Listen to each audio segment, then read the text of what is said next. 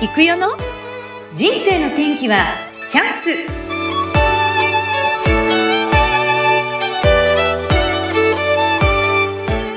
はい皆さんこんにちは。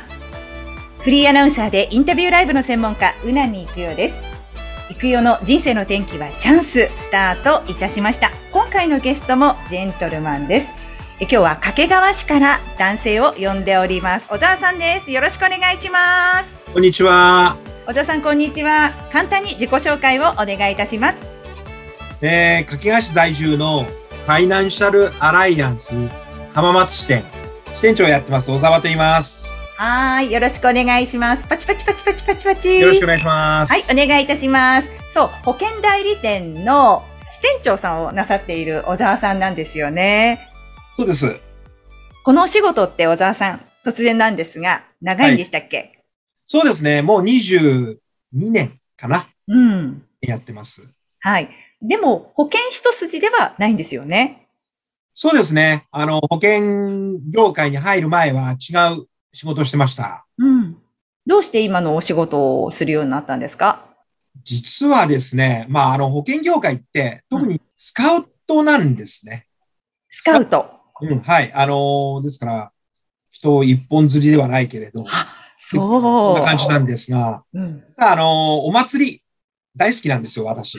お祭りが大好きで、お祭り男なんですね。その、掛川祭りというものがありまして、そこと司るときに、あの、束ねる会がありまして、はい。そこで司会をちょっと司会進行をやったんですよ。ええその時に、まあ、元、元の上司が、ちょっとお前、いろいろああいう人の前で喋るの得意そうだし、うん会社に来ないっていうことで、そこから保険業界に入ったと。あ、そういうきっかけだったんですね。そうなんですよ、実は。お祭り男。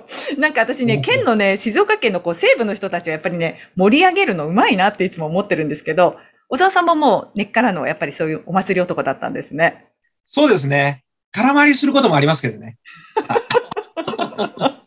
自分だけ盛り上がっちゃってね。そうそうそうそうそう。んうんうんうん。でもやっぱりその保険業で、その、まあうん別のお仕事されてたっていうことですけども、22年やってこられたっていうのは、やっぱりそれあの好きとか得意とかじゃないと続けられないと思うんですが、その秘訣みたいなのありますか？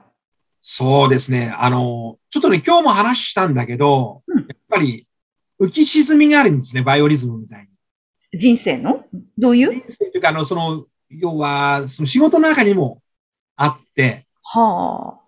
最初の頃やっぱね、数字が上がらないとか、トラブルがあったとか、うん。やっぱ沈んじゃうんですけれど、それが数年周期で、あの、良かったり悪かったりっていうのを気づくようになった時に、はい。時に多分またいい時が来るんだなっていうのが分かるようになったんであ、、すごい。なるほど。人生と同じで仕事もいい時と悪い時があるから、はいその波があるんだなっていうことが分かっている。分かってきたっていうことですか？そうです、そうです。だから、最初の時のような一喜一憂してっていうようなところは、だいぶなくなりましたね。ああ、なるほど。でもそれって、もちろんその、どんな仕事とか、どんな人にもあるようなことなんじゃないかなと思う。でもそれ分かると強いですよね。そう、そうなんですよね。だから、なんか落ち込んでる時も、ちょっと安心できるというか、あ、またでもいい時が来るよ。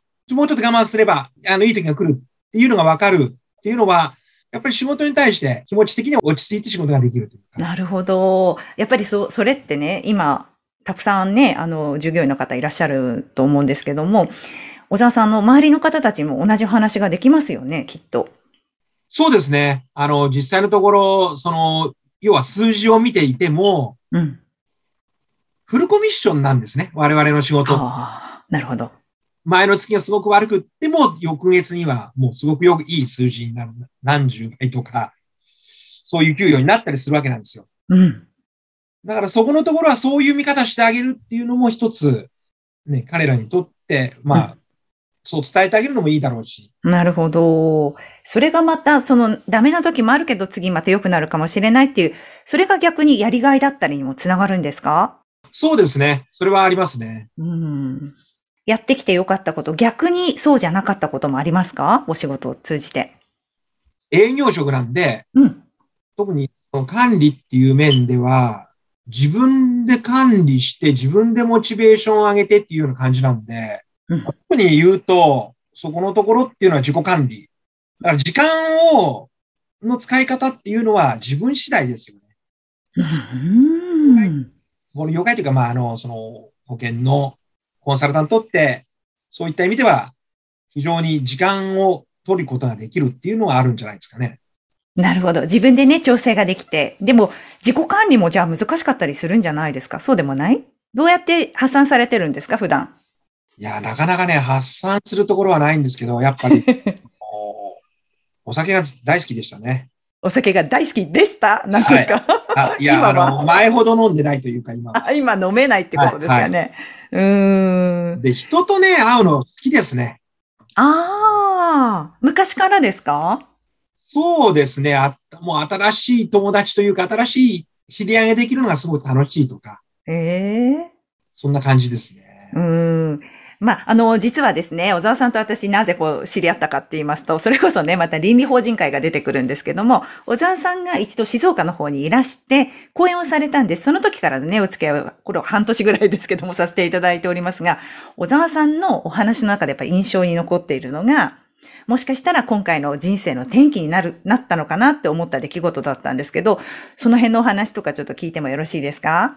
そうですね。あのやっぱり、その倫理法人会入って、あ、これって自分のことだなっていうのがあったんですね。まあ、ちょっとごめんなさい。今、あのしおりがないんで、あれですけれど、いいですよ。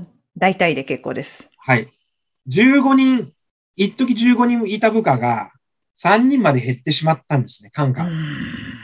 ですよね。一緒にやってるメンバーが。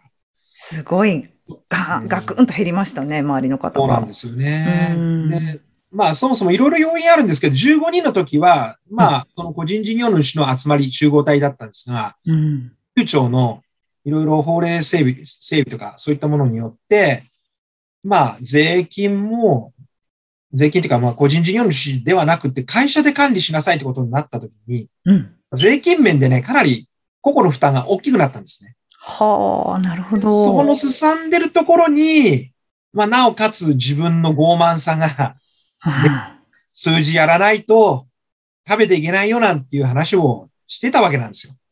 はあ。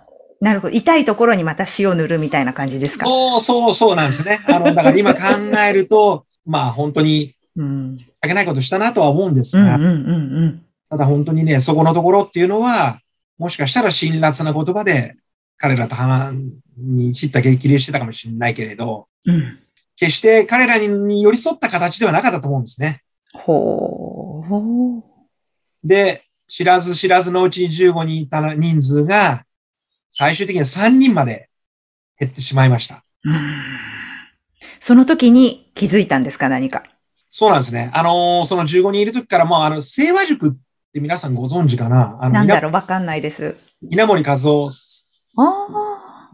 が塾長をやってる、まあ、清和塾ってあって、まあ、勉強会なんですね、経営者の。でもそこでもやっぱりそのフィロソフィーとアメーバ経営って言って、まあ、フィロソフィーの部分すごく大切にしてたんですけど、うん。それの勉強会をやってるにもかかわらず、行動が伴ってなかったんですよね。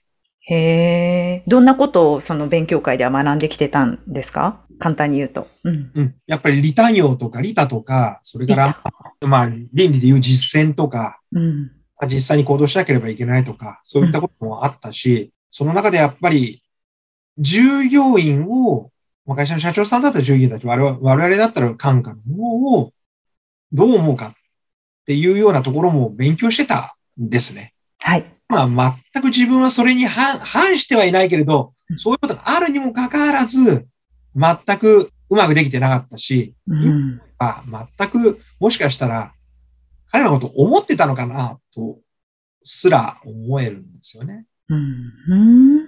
で、結局3人になってしまったんですけど、ええ、ええ。うん、非常にね、やっぱ辛かったのは人が離れるってことがね、やっぱり非常に辛いですよね。うん。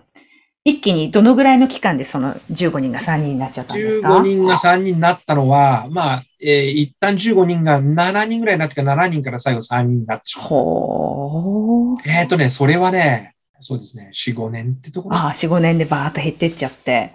で、その時に、小沢さんが、まあ、あれなんか違うっていうふうに思って、そこで倫理法人と出会うんですか？いや、その時にはまだなんです。まだだった。ねうん。うん話は聞いたりとかもしてたんですけれど、実はその3人になった後、うんある人との出会いがあるんですね。うん。それは、3人になった時に、うちのオフィスにですね、電話してきて、お話を聞きたいんですがっていう、まあ今のメンバーなんですが、人が現れたんですよ。はい。その方すごく優秀な方で、うんあのそれこそあの MDRT って言って、まあ、保険業界の中で数パーセントしか入れない資格があるんですけど、その有資格者で、うんで、一回、その人と会って、夜、ご飯を食べに行ったんですね。はい。でその時に、初めてかな、清和塾での思いっていうのを伝えたんですようん。僕はこうあってほしい。みんなに幸せになってほしいんだと。その後かな、その後、その時に、うん。もうその方実はもう行くとこ決まってたんですよ、9割方。うん。で、最後の10%だけど、うちに、まあ、ちょっと電話して話を聞きたいってことを来てくれたんでその時に会った人が4人目で入ってから、やっぱり自分はそこのところの思いを入社時に伝えることにしたんですよ。ど。なるほど。そしたら変わってきた。変わってきました。うん。とともに実践だと思うんですね。やっぱり本当に彼らのことを思い、彼らに寄り寄り添いではないですけど。その4人目にこう、パッと入ってこられた方が、その小沢さんとの話を通して今に、そちらに入られることになって、はいそこからどんどんどんどん人が増えていった。そこには、小沢さんご自身の思いをしっかり伝える、寄り添うよっていうことを伝え始めてから変化がしあったってことですかね。そうです、そうです、そうです。うーん。そうです。じゃあそれまではあんまりその部分ができていなかったってことですよね。言っていたけど、実際できてなかったと思うんですよ。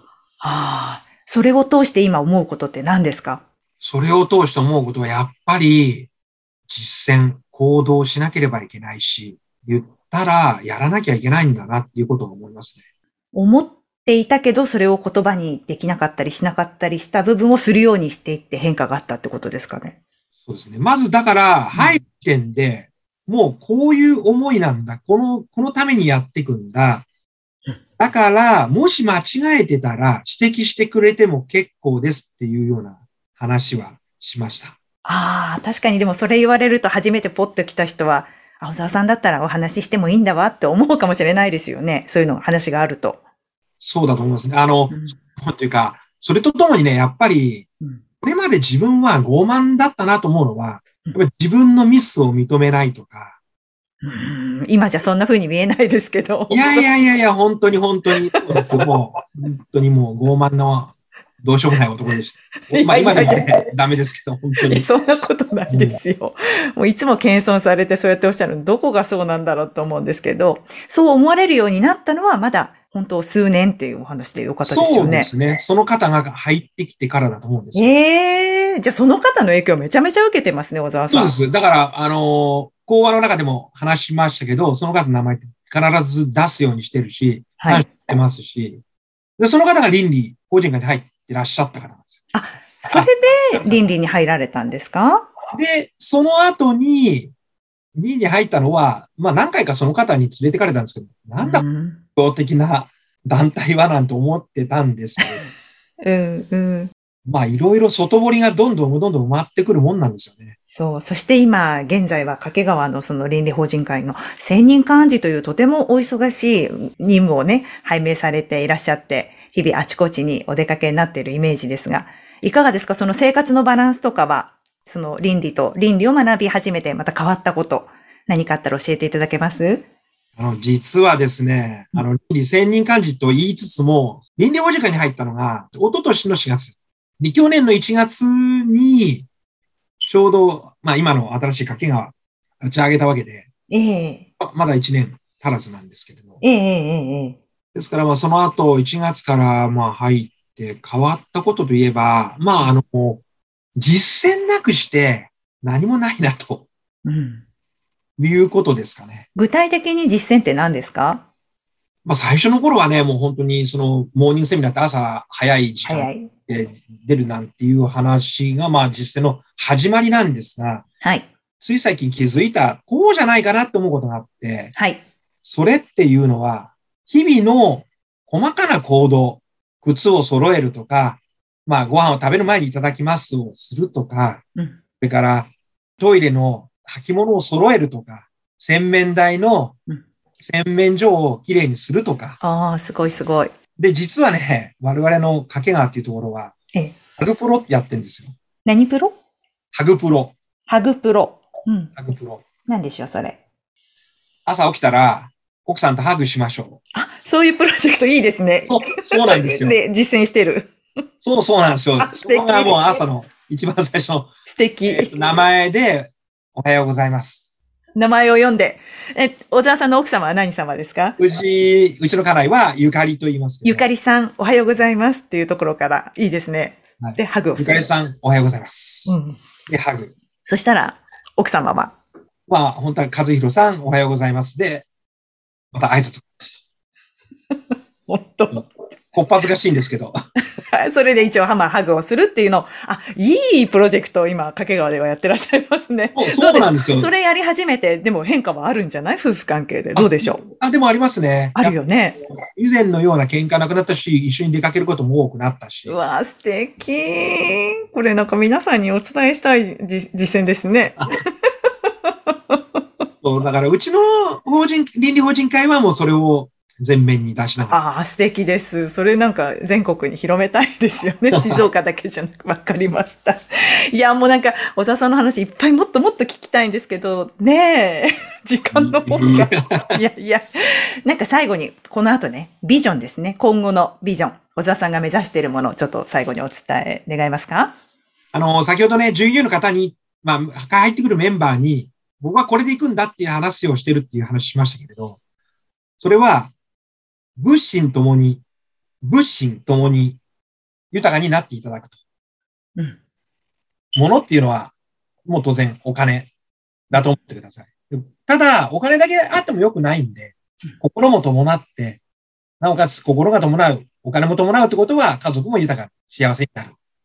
ということが、これからも、語るとは言えないけれど、話したいし、ビジョンしていきたいなっていうふうに。ああ、素敵です、素敵です。物心ともに、みんなで、自分だけじゃ周りの人たちがみんなね、そんな感じで生きていけたらいいですね。小沢さんの周りにいたいですね、これからも。ありがとうございます。はい、本当に今日はお忙しい中、どうもありがとうございました。ジェコさんありがとうございました。今日のゲストは、ファイナンシャルアライアンス株式会社浜松支店長の小沢和弘さんでした。小沢さんどうもありがとうございました。それでは皆さん、また来週です。さようなら。